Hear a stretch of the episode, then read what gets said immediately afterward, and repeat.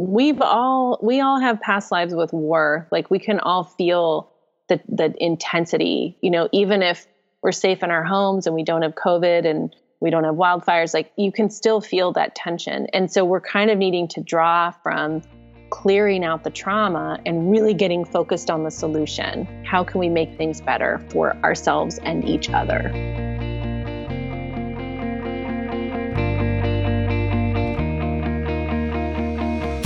Hello, hello, and welcome back to Seek the Joy podcast. Happy Seek the Joy Tuesday. I'm your host, Sydney Weiss, and on the podcast today is Liliana Barzola, a renowned spiritual intuitive, energy healer, and the founder of Lotus Lantern Healing Arts.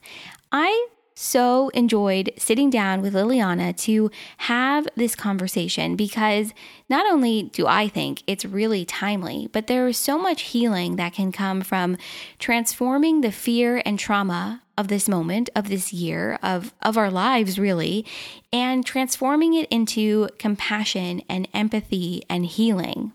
In today's episode, Liliana shares with us her gifts as an intuitive and energy healer. We talk about how energy moves and empowering ourselves by working with our intuition. This episode really goes like deep into past lives 101 and Liliana shares her top tips for working with past lives to clear trauma and understand our joys and our passions and the connection really between past lives, and numerology, and trusting the connections that you feel to a time or a place or, or a person. Plus, we talk about how we can strengthen our energy field, why we carry guilt and shame in our body, transforming fear and trauma through self compassion. Liliana shares her biggest dream and so much more. I really found there to be a lot of healing in today's new episode, and I can't wait for you to tune in and can't wait to hear what you think. So make sure to join the conversation on our social media channels Instagram, Facebook, Twitter, and LinkedIn. We are at Seek the Joy Podcast everywhere. If you're on Spotify listening to today's episode, make sure you hit follow. If you're on Apple Podcasts, hit subscribe. And while you're there, leave us a five star rating and review. Ratings and reviews really help the podcast get seen by new people and with the world what Seek the Joy is all about. So when you leave that review, take a screenshot and send it to Sydney at seekthejoypodcast.com and I'll send you a little something something to say thank you. You know, the more that I think about it, the more I realize we really haven't had a conversation yet on the podcast about past lives. And so I'm so excited to share this with you. There's so much healing that comes from working and understanding our past lives. And Liliana is wonderful. Liliana, thank you so much for coming on the podcast. And guys, let's let's dive in. Without further ado, here's my conversation with Liliana Barzola.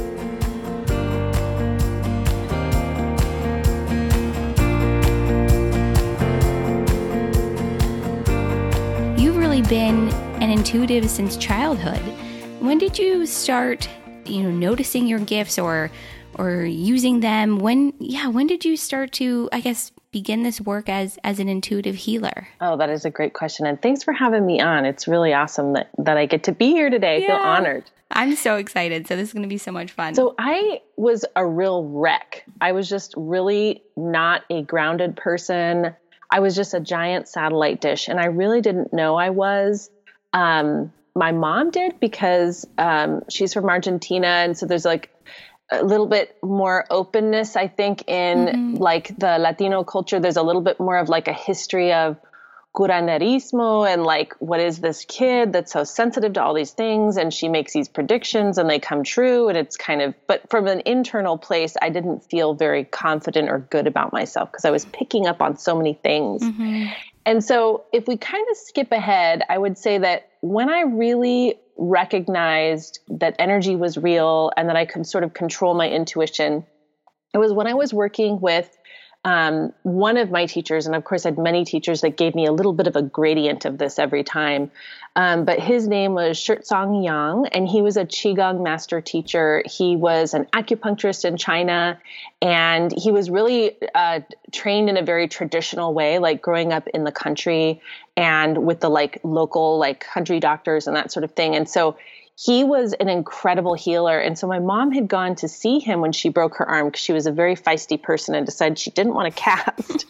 and um, and so he was the only one who would treat her. And so he basically fused the bone together in about a week and a half to two weeks, you know, like x ray to x ray. They were going, wow. whoa, this bone is healed perfectly. And so I thought, okay, this is someone I want to learn with because up until then, it had felt like energy work and intuition was sort of a lot more subtle. It was, I definitely felt a difference with, okay, I'm trying to make an energetic boundary with this person and I'm telling them no, but I'm thinking about them all day. Mm. And how do I kind of balance the real differentiation or discernment from that person's energy and my own in real time for myself so I could kind of do my dishes and just be focused on me. But he brought it all the way to the physical realm of actually healing. And the thing that he would always say is when I would ask him, What is your secret? What is your secret? He would say, I help the body remember how to be well. So as he was working on her arm, he was showing the body this is what it feels like to be whole mm-hmm. over and over and over, holding that space. And of course, he was using Qigong and his energy to fuse things back together. A little bit like in Harry Potter when you see them use the spell and it's like the arm goes back together yeah. and the person's like, uh, uh, uh. I remember yeah. the process yeah. that she was in. It wasn't like painless. It wasn't like she was laying there going, oh, this is so relaxing. It was like, whoa, I can feel him in there. This is right. painful and hard, but so worth it in the end because a week, a week and a half later, I have a functioning arm, you wow. know? So, um, so I really was inspired by him, and he was one of those people. His chi was so cultivated and developed. So, like to give you an example, a person who meditates every day, just ten minutes, they begin to bring all that energy that they've externalized or given away to other people, and they bring it into their body, and they start to reclaim it and own it, and so mm. they become powerful, and that means that they have more well-being, more vitality. So he would essentially do that for five hours a day. You know, he would sort of like create this wellspring in his body. So he had more to give, he had extra to give. And so I began to work with him and understand oh, I can heal myself. I can, you know, hurt my arm. And then instead of holding it really tight, not wanting to breathe into it, I could sort of begin to run energy through the channel. And so that's kind of what I do with people. And most of my work has been remote for the last, you know, five years, not just with COVID, yeah. but um, I basically am tuning into where the person is and just finding in their energy field, so like their bubble around them, where is it blocked? And oftentimes it's like just a bad, scary picture of like some mean teacher you had when you were a kid. Like we move that out and then it's like oh i can reclaim this part of my bubble. I can like live here a little bit more. Mm-hmm. and then we can get down to the body and kind of see where are there blocks. And uh, and so the the energy field really hooks into the endocrine system and the nervous system. So think about hormones and like your central nervous system. So you can imagine as you clear the outer layers there's more function with the person feeling lighter and better after a session. Just mm-hmm. like you have good days and bad days, right? So yeah. like you might have like a really great day like god, today was awesome. Like I felt good and like I had fun and I felt really clear and good things happened. But what if you could control that? Like your internal experience of well-being even if you get a flat tire, even if someone yelled at you, mm-hmm. you can sort of like walk away from it and shake it off or see the flat tire and kind of jump to, hmm, what am I going to do about this instead of personalizing everything like I do sometimes. Yeah. Yeah. It sounds like I mean, what you just said reminds me so much about perspective, um, like how you choose to see an obstacle, how you choose to see a moment of adversity. It can either like totally take you out, or you can see it maybe for what it is and, and use it as a jump start to empower you or to move you forward or just to say, all right, this is what it is. And, you know, keep, keep yourself moving. Um, as opposed to, you know, that like narrative we can start to tell ourselves like, oh my God, this is because of me. I made a mistake. Uh, and so and so totally. forth. Yeah. Yeah, you're dead on. And what I would add to that, just another like nuanced bit, is that if your energy field is weak, you have less of an ability to do what you just said. Mm. And if your body is physically weak, if you feel like anemic, you're like, you don't have nutrients, you're not eating well, it's hard. It really affects your brain and how you see things. And so yeah so you're so that like component helps you be like zing zing zing okay what's the next thing? Now it doesn't mean you walk around feeling jolly all the mm-hmm, time mm-hmm, but just like you said it's that perspective change. Yeah so interesting i think what you just said about your your energy field and I, I'm curious how someone could begin to maybe strengthen that energy field because I know moments where I feel particularly vulnerable or upset or just not feeling good you know, everything becomes and feels more personal and it is more difficult to let things go, at least for me. So I'm curious, you know, if anyone is listening, how, how could they begin to strengthen, strengthen that for themselves? Totally. Well, first off, really being kind to yourself, that internal positive self talk, because mm-hmm. it is a really crazy time that we're living in. And there is an incredible amount of oppression that we feel and we experience.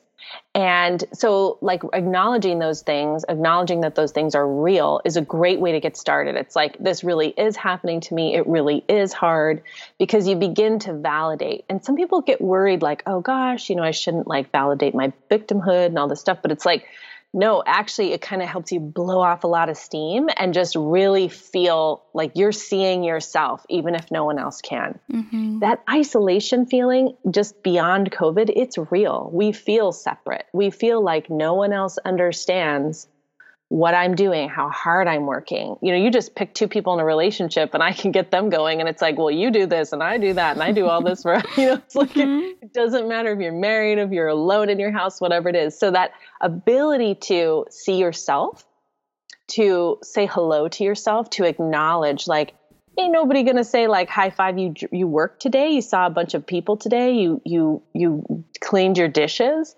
But if you can begin to say that to yourself it's the beginning of energy running. So energy running is like the energy moves through the body you don't close the channel you don't close it down and contract you expand and let the energy move through you. So that's that acknowledgement of your strife your struggle. No matter who you are pain is pain. And then from there it begins to lighten. And that's essentially a meditation is that acknowledgement of this pain is real. I'm going to breathe into that. And that presence, that ability to look and see the pain transforms it. It can't hang out anymore. It has to move. Mm. Now, someone who's had a loss, let's say someone they love has died, that's different, right? Because you have the pictures of the person and all of the things, and you have to kind of hang out in that loss but you're going to come up for air, get a little bit stronger, go back and down into that loss. And it's all those gradients, all that back and forth energy. It almost sounds like it's a process of acceptance because I think sometimes mm. we we expect to get to the destination or we get we expect to get to where we want to be right away. And so it sounds like what you're saying is if we can accept the highs and lows and move through them and move through those days where, you know, it is more difficult or we are experiencing loss or, um, for whatever reason, it's just a harder day. And then also move through those moments where it's more joyful um, and maybe more celebratory and you had a good day and you're sort of embracing it. But kind of moving through that journey of those highs and lows and those ups and downs and kind of like putting your arms around it for yourself um, and knowing that that's part of it um, kind of the acceptance almost of of the in between, you know, of of where you are and where you want to be and and where you where you've been. Yeah, I couldn't have said it better. That's exactly what it is. And I think what's so interesting about that kind of sense of acceptance is eh, for me, acceptance has been a practice in kindness. It has been a practice in um, patience. It's been a practice in trusting myself um, because I don't know. I'm very type A. I like just want to get to the thing like right away. Like I don't like this in between. I don't like having to wait. Um, but being able to wait, being able to be patient, eh, it's just been such a practice of kindness and such a practice of trust and kindness because I have to, you know, redirect myself to not beat myself up and not get upset with myself like oh it's taking too long because you did this or you didn't right. do that um, so it's a very interesting journey for sure absolutely and i think brene brown's work on shame mm-hmm. has been just such a game changer for us i mean what has that been out like 10 years or something and at least finally yeah finally someone put words to like the sort of shame that we feel um, that's sort of pervasive and it can be in every moment, the good and the bad. Um, and so I kind of how I talk to my students about is like there's guilt and denial. Mm-hmm. Those are kind of my words that I play with. That it's so that that processing of the guilt and the denial that we've been programmed with.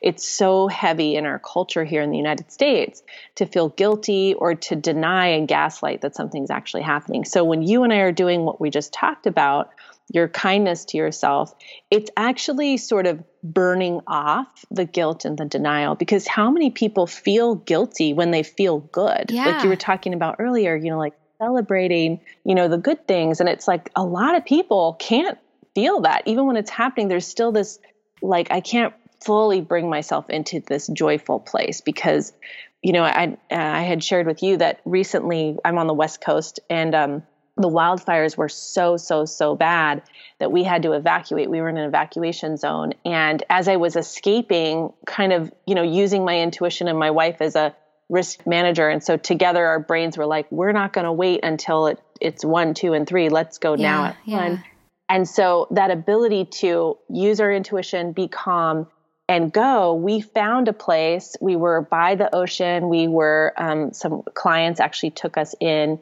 on their property, and we felt so grateful. And we felt guilty that mm. other people were struggling, right? Yeah. Um, and that's even with the feeling that our house might not be there. I mean, it wasn't like my life was easy, right? But still, I had guilt of, oh, who am I out here camping on this beautiful land when like all these people are in the smoke? Mm-hmm. And so that guilt, that denial, when I recognized that, I was like, whoa, whoa, whoa. Okay, hang on a second.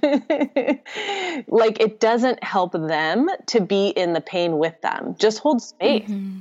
right? Just like send some of that fresh air that their way, you know. And um, yeah, Oprah has this great. I just I love Oprah. I'll never stop. she has this great moment. I think it's Diane Sawyer years ago, maybe twenty years ago, asked her like, "Don't you feel guilty?" wearing those beautiful diamond earrings that are just so expensive and you could feed like how many villages with those diamond earrings and mm. she just said no because if i can do it other people can do it if i can raise above if i can create beyond what I've done and just blow my success out of the water. I wear these earrings holding space for other people with that mindset. Mm. I think what you just brought up is something we're all thinking about in very different ways whether it's you know you got the promotion over a coworker or your example of you've literally like had to run for safety uh, because you're in the middle of these horrific wildfires but then you're feeling this sense of but what about everyone else who maybe doesn't have somewhere to go? Or those of us who you know have been quarantining at home and uh, you know because of the virus and you know upset or distraught about that but then oh my god there are so many people out there who are who are actually experiencing the virus or economic loss uh, or job loss as a result of the pandemic. And so I think we all experience this moment in, in various ways. And it can kind of, I mean, not kind of, it can totally weigh you down and have such an impact um, on your own joy. But it's about holding, I think, the duality of it to recognize where you are, but also recognize the pain or the suffering that someone else is experiencing. Uh, to not feel that sense of guilt, I think. I think that's where a lot of people are right now. Yeah, absolutely. I think that the other thing is we don't have to be in love with things. We don't have to love things. We don't have to send people love. We can just say hello to them. We can just say mm-hmm. hello to them where they are um, with their struggle because we don't know. We don't know what it is. And it's really hard right now because so many of us are traumatized by COVID. So you have trauma brain, and then you're also like trying to take care of yourself and try to hold space for other people. And so now more than ever, that self compassion is like a really important currency. I think so. I think it's so important. We are truly in some unprecedented times. 100%. Um, and I, it's it's interesting to see how even though we recognize that because I've had so many conversations both for the podcast and in my personal life we all recognize this sense of we've never done this before mm-hmm. but and yet at the same time we're expected to do everything we did before all of this yep. and we're expected to operate you know at the same capacity or at the same at the same level and I think it starts by having that compassion and understanding for yourself. And then when the person next to you, you know, may not be able to get to all the things they planned, or whether it's at work or a friend, then you can show that compassion to others as well. But you're right. I think it really, really starts with yourself. Yeah. And just recognizing that we are, you know, in a way in our country, we're at war with each other. Um, there's so much oppression. Then you've got COVID, then you've got global warming. And when you're talking about, hey, I'm not going to walk around with the shame in my body, um, mm-hmm. which I think a lot of people feel sort of like I need to hold this in my body because I need to remember or whatever it is. And you're kind of like, I'm not going to hold this in my body. It doesn't do the earth really any good if I hold this in my body she doesn't need any more people walking around with shame and trauma in their space. no, I think that's probably what contributed to the problem to little. some degree, just a little.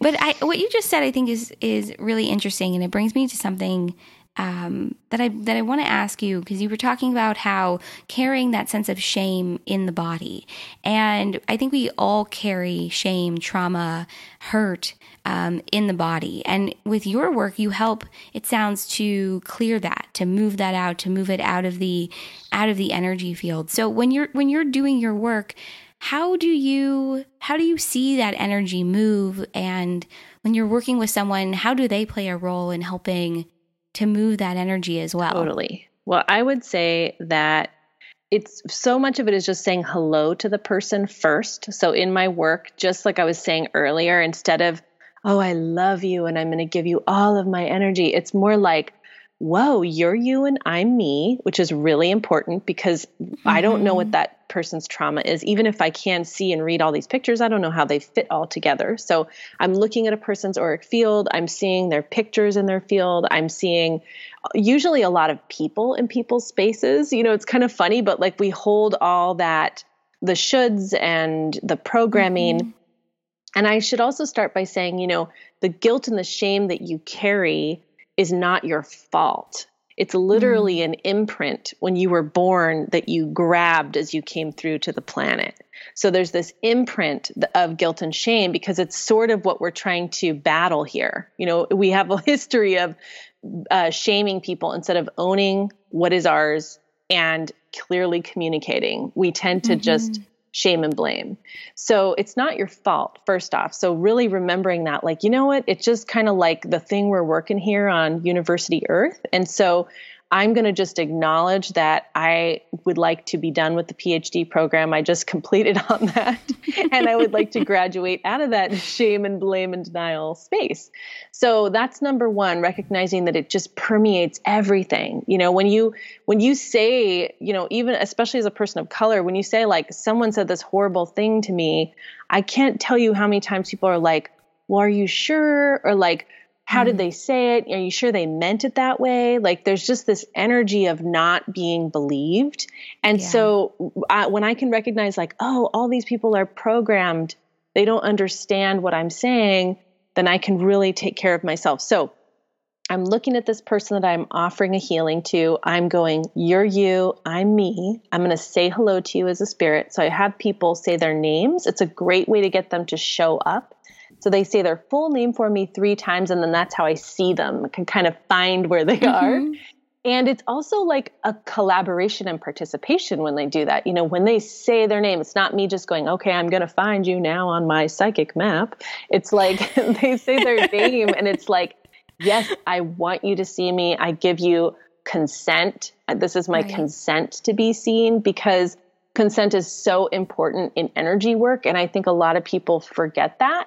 And so they say their name, I see them, I give them a big hello, and I'm honoring just their vibrancy of who they are. And then I start to look at all the crap that's in their space, you know, mm-hmm, everything mm-hmm. they're bogged down with. 99% of all healing is just seeing. So, me just putting language to what I'm seeing oftentimes I'm putting words to things that they've felt, but they've never had the language for. So I'm going to give you an example. Me saying, okay, your fifth chakra right at your throat right now, there's a lot of being misunderstood. There's a lot of an experience of people around you being committed to misunderstanding you. I'm just kind of picking something silly, but that would be in that moment something that person could relate to. Then they would tell me the story. Mm-hmm. They'd say, Oh, yeah, you know, I feel like my husband and I just cannot hear each other. Um, and so it doesn't matter how many different ways I say it, I just am not heard. It's like, cool, that's energy we can work with. So as you start to move that energy just with the acknowledgement, it's uncomfortable. You know, the person's sitting there and they're kind of like, ah, oh, their heart's racing, they're feeling a lot of things. And mm-hmm. then it gets out of their space enough that it's like literally like the wildfires clearing up and having blue sky. It's like suddenly they can breathe and they can have some movement and some clarity. And we just work on like bit by bit by bit. And by the end of the call, people feel incredibly better. They just feel like more like themselves is probably mm-hmm. the best way mm-hmm. to say it. And I have 100% confidence that we can do that even when someone is having a really hard life, you know, and, and I don't come in saying, you're going to feel great after this session, even though your dog just died, you know, but it's, it's mm-hmm. like I can sit there and go, yeah, if you're willing to sit in the discomfort with me for this whole hour or 30 minutes or whatever we have, I promise you by the end of it, you're going to be feeling lighter. And it works every single time if that person's willing to sit in that discomfort. Mm. That's really powerful work. And it reminds me so much of something someone once said to me of it's about filling yourself back up with your own energy mm. and filling you back up with your own life force and removing the people, the things, uh, the worries that may not even belong to you. Often I think we pick up on things that, that are not ours and then we make it ours because it feels so familiar. Um, so it really sounds through your work, you really help people um, maybe put a voice or a name to those blocks or those energies, that discomfort. Um, maybe it's something that's holding them back or, or really just isn't their own in their in their space, in their energy space, and really restoring them to to who they are, to their to, to their own energy. That's beautiful. Absolutely. It's that discernment and differentiation and then suddenly you feel better. Yeah. Have you found, I guess maybe both for yourself, but also for those you work with, that um, understanding this, understanding how energy moves, how it presents itself in the body or in different relationships, um, and how we can really you know through working with with you or anybody mm-hmm. or even on our own you know yes. remove those blocks and, and those difficulties have you found a sense of empowerment that comes with it and an understanding energy that there's this there's a real sense of empowerment that comes along with it. Absolutely. Absolutely. And I teach a class, I have this thing called the ABC collection, and it's basically just how to understand your energy field and kind of understand what all the dials do, you know, like mm-hmm, on the mm-hmm. dashboard, like, okay, this button is this, that button's that. And people who it's three classes in one. So A is that discernment, understanding how energy moves, you know, how can I like put a boundary up and not have to think about this person all day long, like I was talking about at the beginning. Um, and then B is more like, how do I work in someone's space and also not lose my vital life force energy? And then C, is clairvoyance. But just the A class, people just sign up and they, they don't even go on to the other two. They just go, oh, I'm just going to do this one. I get letters all the time of people saying, mm. like, people who've sometimes been working with me for 20 years that have never thought to take a class that suddenly are like, okay, I'm going to try it. And they're just like, I have been wasting my money. I should have just taken this class and learned to do it myself because, oh my gosh, that ability, because we're not taught, right? It's really native medicine, right. it's indigenous information. No matter what your race is or what part of the world you're from, all of us have indigenous roots. And that indigenous root was connected to the earth, understood that uh, we could expand our field or contract our field. It's when we were hunting and we were living on the land that we understood how to move through a space, and we've forgotten that. Kids know about mm. it. Kids are super psychic and intuitive. When people are like, What do I do to help my child be intuitive? I'm like, well, maybe learn from them because they already have that information in their field. They haven't forgotten, they haven't learned to forget it yet. Mm-hmm. So, yeah, and mm-hmm. and you don't just have to take my class. I mean, anytime you meditate, you're beginning to understand who you are in the space and the beginning and end of your energy field. Just even downloading an app and listening for 10 minutes to a guided meditation. I I love that because what you just shared reminds me a lot about grounding and like grounding yourself back into the earth. Um, using those kinds of practices to be able to then tune back into yourself. Yep. Um, often I think we're so much on this like autopilot of this like go, go, go. And we lose that sense of, wait, what do I feel? What do I think? What feels good to me? And if you can take a few moments to to ground yourself, and sometimes that could be, you know, literally putting your feet um, barefoot in the earth, mm-hmm. or it could be a different practice that feels good to you, like maybe journaling or going on a long walk. It could be whatever allows you to feel to tune back into into yourself, um, to hear to hear yourself. And it's that process of remembering again. I love what you said that children haven't learned to forget because I think that is so true. We hit a certain like age in our lives, like I don't know what it is, maybe seven, eight, or nine, yeah, maybe even earlier. And you know, you forget. You forget all of these things, whether it's about uh, energy or the soul or how we're all connected, and you really like attune yourself to being here on earth, which I think means you forget all those things. And then you maybe have a time in your life where you get to tune back into it and you get to remember it. Um, but I think what you shared is, is just so interesting.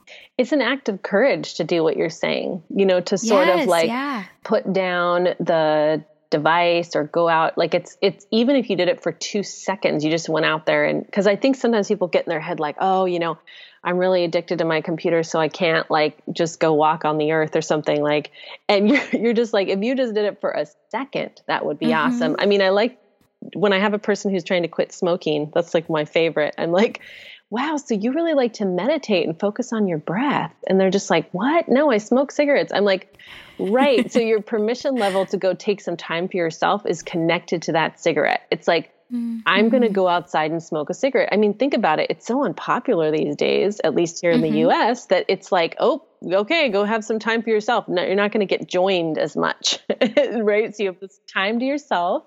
Yeah. You're focusing on your breath, the in and the out and then you come back in. And so if you can tie that to something healthy, that would be awesome. mm-hmm. Talk about a game changer to to be able to redirect that and and refocus it.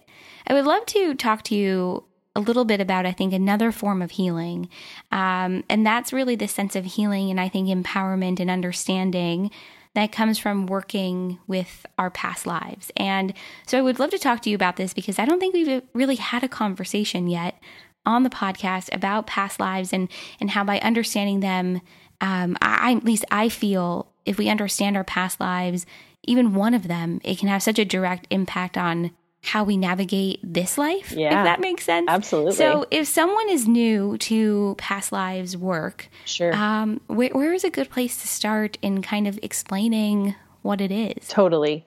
So, past lives are super popular, right? Because they're kind of like so exciting and it's something you don't know about yourself that maybe an intuitive can tell you. So that's like really awesome. So you mm-hmm. can totally sign up for with one of our team members and just be that could be your first question. I want to talk about my past lives.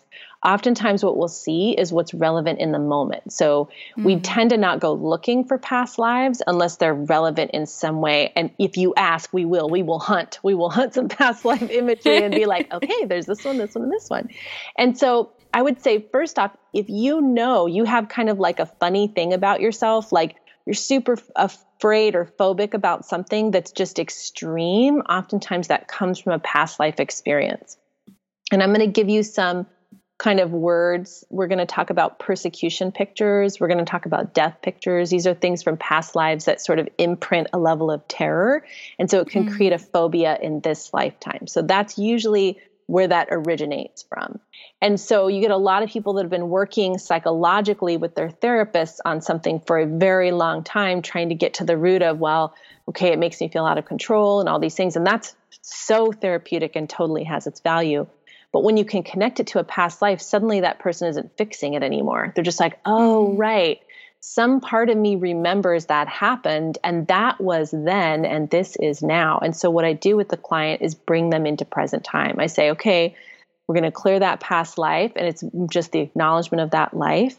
And then we're going to go ahead and just show the body where you really are, which is 2020 or whatever year it is. And this is the place you live, the geography. And then it solidifies that healing. Mm-hmm. So believing in past lives, you know, you can even get a past life healing if you don't believe in the past lives. But this is kind of my take. It's that we're not really supposed to be reincarnating. I think when we landed on the planet initially, sorry, my puppy. when we landed on the on the planet initially, um, we fractured a bit and we came here to have lessons, to basically have experiences and then take it back to divine source and sort of evolve the core of who we are as beings. So we go, we break off into pieces, we have this information this information that we get, and then we come back and deliver that home in a way. So it would be like the committee, right? The committee does some research, it yeah. comes back and communicates that. And so what ends up happening is if we could stay whole, then we wouldn't have to keep kind of going back to get these parts of ourselves. But we've had trauma in these past lives. We've had mm-hmm. a lot of mm-hmm. difficulty in these past lives. We've had persecution. So if you look at the history of the planet, it's like there are these incredible moments of war and persecution that are just all encompassing. We have the burning of the witches that went on for hundreds and hundreds and hundreds of years. And so, and we have slavery and all these things, servitude. So we have that impact and trauma, whether we were the oppressor or we were being oppressed. A lot of people like to think all their past lives are just, they're just being victimized or they're all queens and kings. Mm-hmm, and a lot mm-hmm. of it mm-hmm. a lot of boring scullery maid stuff.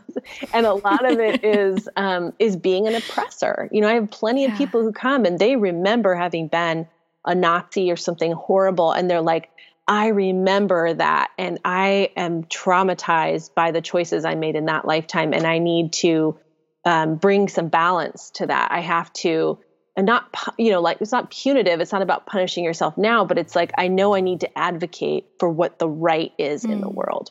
That makes a lot of sense. I, I find past lives to be so so interesting and and through my work over the years I've had I've worked with healers who have shared with me past lives and I've even had moments where I've seen my own and I've found in in those moments when it presents itself it presents itself for a very specific purpose. Yeah. It's a purpose of to better understand like you were saying, you know, something that you're experiencing in the moment or to understand the the fear or the choices that you've made in this lifetime, uh, maybe why you never wanted to go on a stage or yeah. uh, you were afraid to speak up in front of people because of maybe something that happened to you, to your soul, really previously in another lifetime. And so I'm curious because this is something I've always thought about. But if you feel maybe a connection to a certain place or yes. a certain person, Boom. Um, exactly, is that due in part to like a past life? Like, let's say you you don't even you've never been there before, but you feel this pull. It could it be in part because of that connection? It's probably 100% because of that connection, because there's something you remember so there's mm-hmm. a memory that you're having. Like a lot of people who, like Americans who've lived in North America only, go to Europe and are like, I'm walking on these cobblestone streets and I like know where to turn. I know where to go. And I'm like, well, why did you pick that place to vacation? It's so interesting. So um, I'm right now I'm reading a book called um, The Long Walk Home by Will North, and he's this this author. It's a sweet little romantic, you know, Welsh country novel. And he, as an author, feels connected to the UK and he was born in mm. the US. And so he his whole all of his writing is from there. I'm like, dude, you've totally lived there before. There's no way around. Totally. yeah. That's so cool. That's so fascinating because I find I find for a lot of us we we have these instinctual things that we're really excited about, but no way to really explain it. Um, so I think past lives could help could really help in explaining that. And don't worry about proof right? So I have mm-hmm. a lot mm-hmm. of people who come to see me that don't believe in me. That's my favorite kind of person because I mm-hmm. love working with them and watching them shift and change and be like, oh, okay, well, I don't know how you would know that, right?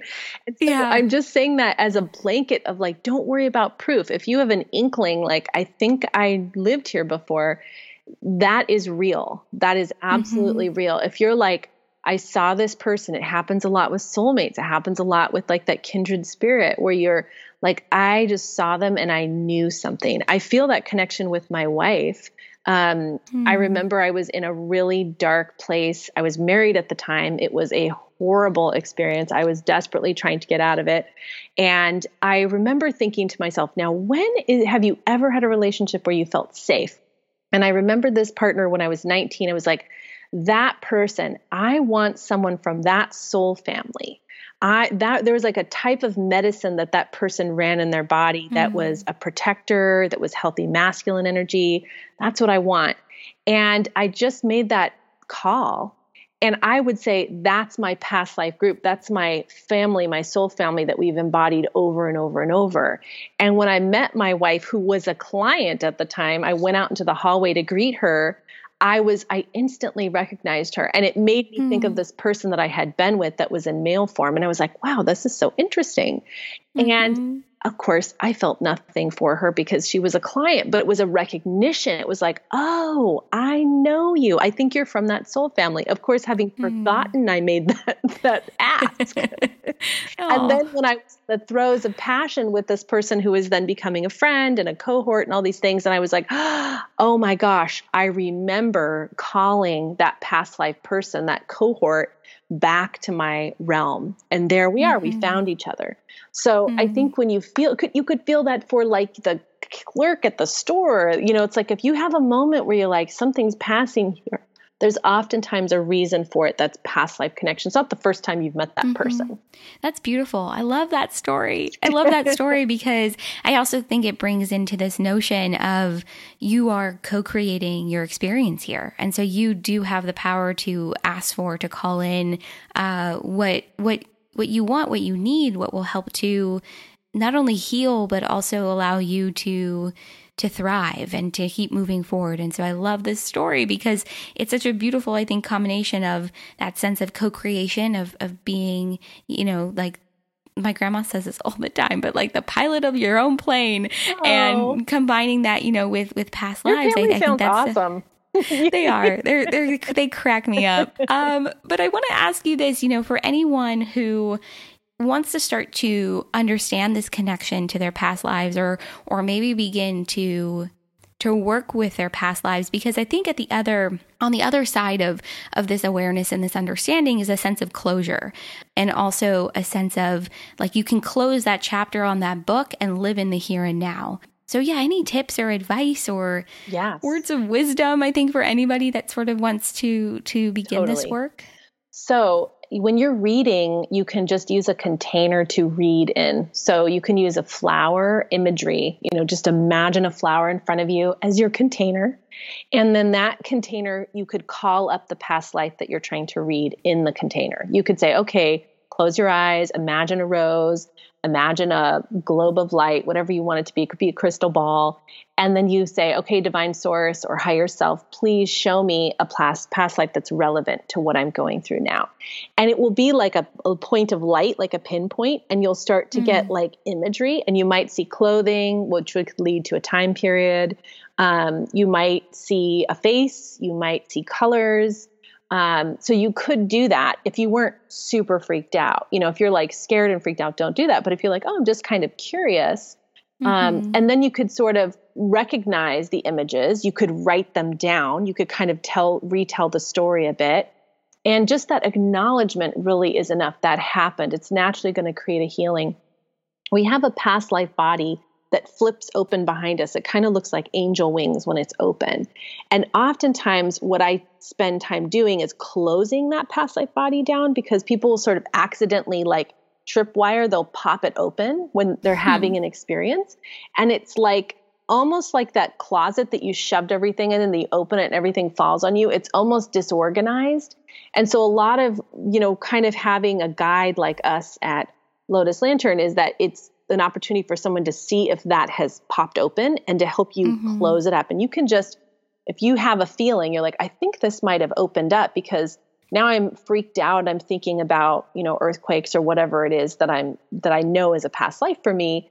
You can sort of sit there and ask the pictures to come all the way through to process them. And then you can close it and you can just ask it. You could stick your hands out behind yourself like you're holding your wings open and then you could gently close it. And then it clicks at the top kind of like a um, Asian fan would click at the top and latch if you ever played with mm-hmm. that when mm-hmm. you were a kid. So I'm just giving you some like actual anatomy structure of where it lives.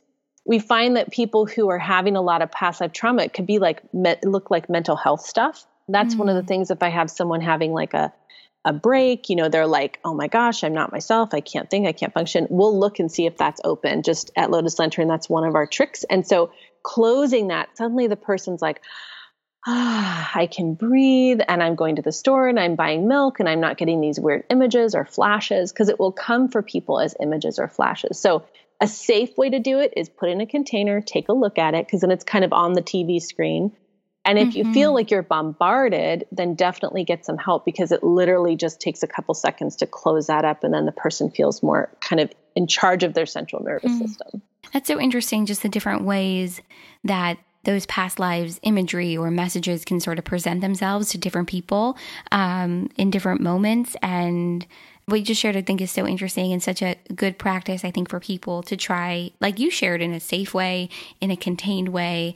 Um, and then if it sort of spills over, you know, to please contact you and somebody on your team. Yeah. Or uh, even help, say, okay, guys, it. Liliana said something in the podcast about a, a, past life body. Can you help me close? you know, you can even just wing it if you need to. But literally, you know, yeah, there you go. Joe. Literally wing it. Yes. I love that. I'm, I'm curious. Have you found that does everyone have the same number of past lives or um, does it depend maybe on how for lack of a better phrase is. yeah i was going to say how developed the soul is i mean how old the soul is. Yeah and actually looking at um, i really like looking at your path your life path numbers so just taking your um, birth date and you just add every single one of the numbers up. It's kind of like a simple form of math just plus plus plus plus plus um, like I'm a 36. And so if you take three and six, that's nine. So I'm a 36, nine. So I'm at the completion period, sort of like the end of my lifetimes.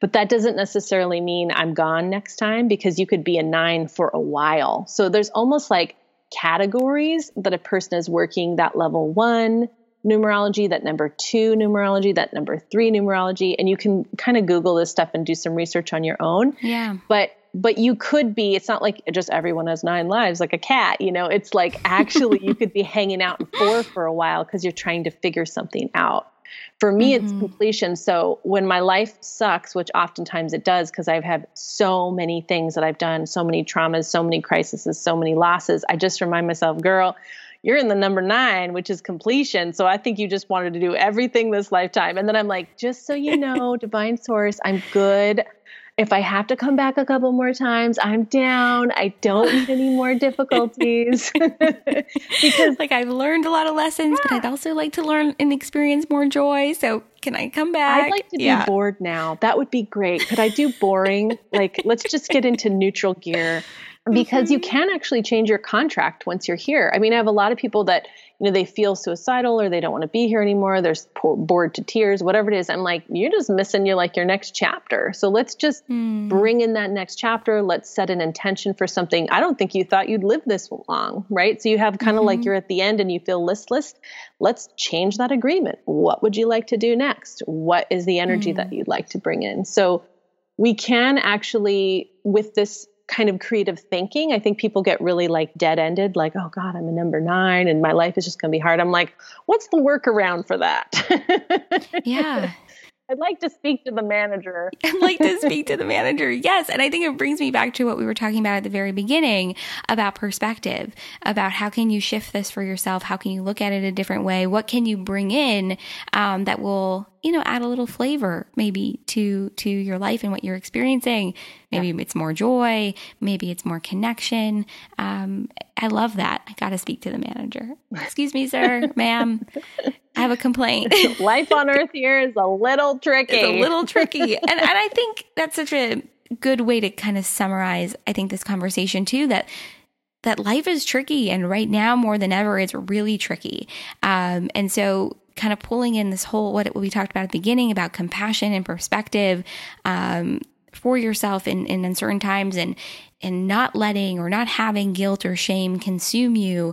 And on top of that, then using energy and energy work and uh, the healing that comes from tra- uh, past lives to sort of allow us to find a way to navigate through that trickiness, to navigate through that instability, um, because you'll have moments even within instability where you'll have some stability within that instability. I'm say, how could I say that like 10 times fast? um, but I think that's true. You know, you'll have moments where it feels calmer, but it's still unstable. And yeah. so I think it's about making the most of what it is you're experiencing, recognizing it for what it is, and allowing yourself to grow too within it. Absolutely. I love you weaving in the past life into this because, you know, there's a lot of astrologers that are like 2020 is like the Revolutionary War. And it's like, we've mm. all, we all have past lives with war. Like we can all feel the, the intensity, you know, even if we're safe in our yeah. homes and we don't have COVID and we don't have wildfires, like you can still feel that tension. And so we're kind of needing to draw from clearing out the trauma and really getting focused on the solution. How can we mm-hmm. make things mm-hmm. better for ourselves and each other? Mm-hmm. Clearing out the trauma. And also, I think part of that might be even using the trauma, mm. using the fear and the uncertainty yes. in a way that propels you. Um, for lack of a better word, maybe that's productive. I don't love saying productive because I think there's such a intense connotation around that word, but making it so that it allows you to grow rather than feel that sense of paralysis. Um, allows you to uh, show up in a way that is positive and good and healing for you rather than than being harmful because uh, you're right i think a lot of the trauma that we're experiencing feels so familiar because it is either because you have experienced it in this lifetime or in lifetimes past um, and so recognizing that i think even just the awareness of recognizing that is really is a big part of it Absolutely. And you can see that with the Black Lives Matter movement, where it's like people are taking to the streets and they're using that pain. They're using mm-hmm. that frustration. I'm 20% indigenous. My DNA is 20% indigenous and 80% colonizer. So I have to manage that within myself mm. of, you know, is Spanish our native tongue. No, it's not. I don't know what indigenous tongue I had before.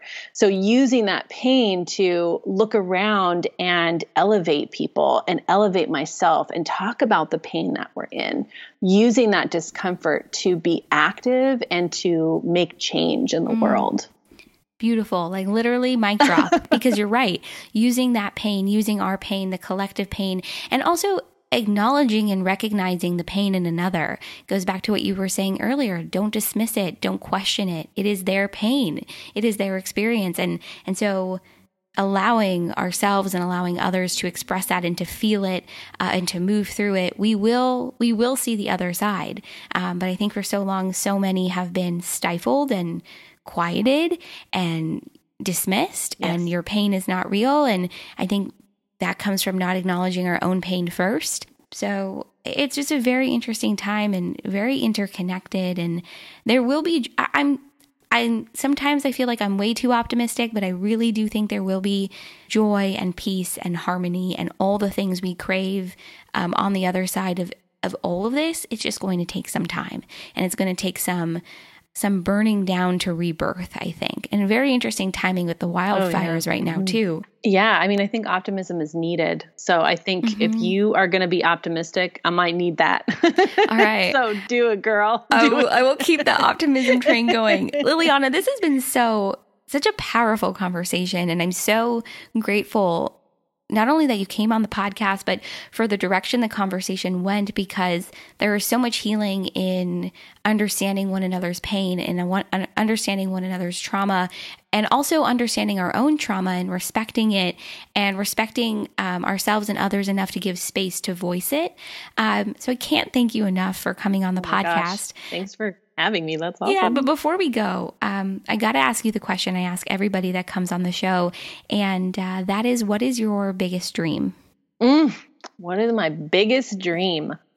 My biggest dream is to have my own land, acres and acres of land where I mm. can hmm. do permaculture and I can be part of that collective healing that the earth needs. I'm doing that in my neighborhood in my little teeny tiny plot of land. I got rid of my front yard, but I feel like there everyone everyone needs to start doing permaculture. So I'm using that as an example. Like I see myself mm-hmm. as a mm-hmm. healer and intuitive, and I teach classes and all that. But like my evening job is all the earth restoration that we're doing in the neighborhood we live in and on the plot of land where our neighbor's soil is shit and they can't grow anything but mm-hmm. ours isn't because we've been restoring the earth and everyone needs to go out and restore the earth. So that's my biggest dream is that me and everyone listening heals the soil and heals the earth. Mm, i love it. And we all play a role in in restoring our planet and in ensuring that we have this planet uh, for many, many more generations to come. So, Liliana, just thank you so much again. This was so much fun. Where can everybody find you? Yeah. Uh, connect and, and learn more, book a session, all of the good things. Yeah, we're at lotuslantern.org. And the that metaphor of the lotus and the lantern, that kind of wisdom, and then the light of the lantern to guide you in dark times. So, lotuslantern.org. I hardly send out newsletters anymore on my email list. So, Instagram is where to find the latest stuff. And that's also Lotus Lantern on Instagram. Thank you so much, Sydney. You're the best. I really oh, appreciate thank it. You. This is this has been great, and everything's gonna go in the show notes. It'll be so easy for everybody to find you, and uh, oh, I'm so excited to share this. Thank you, love. Have an awesome day.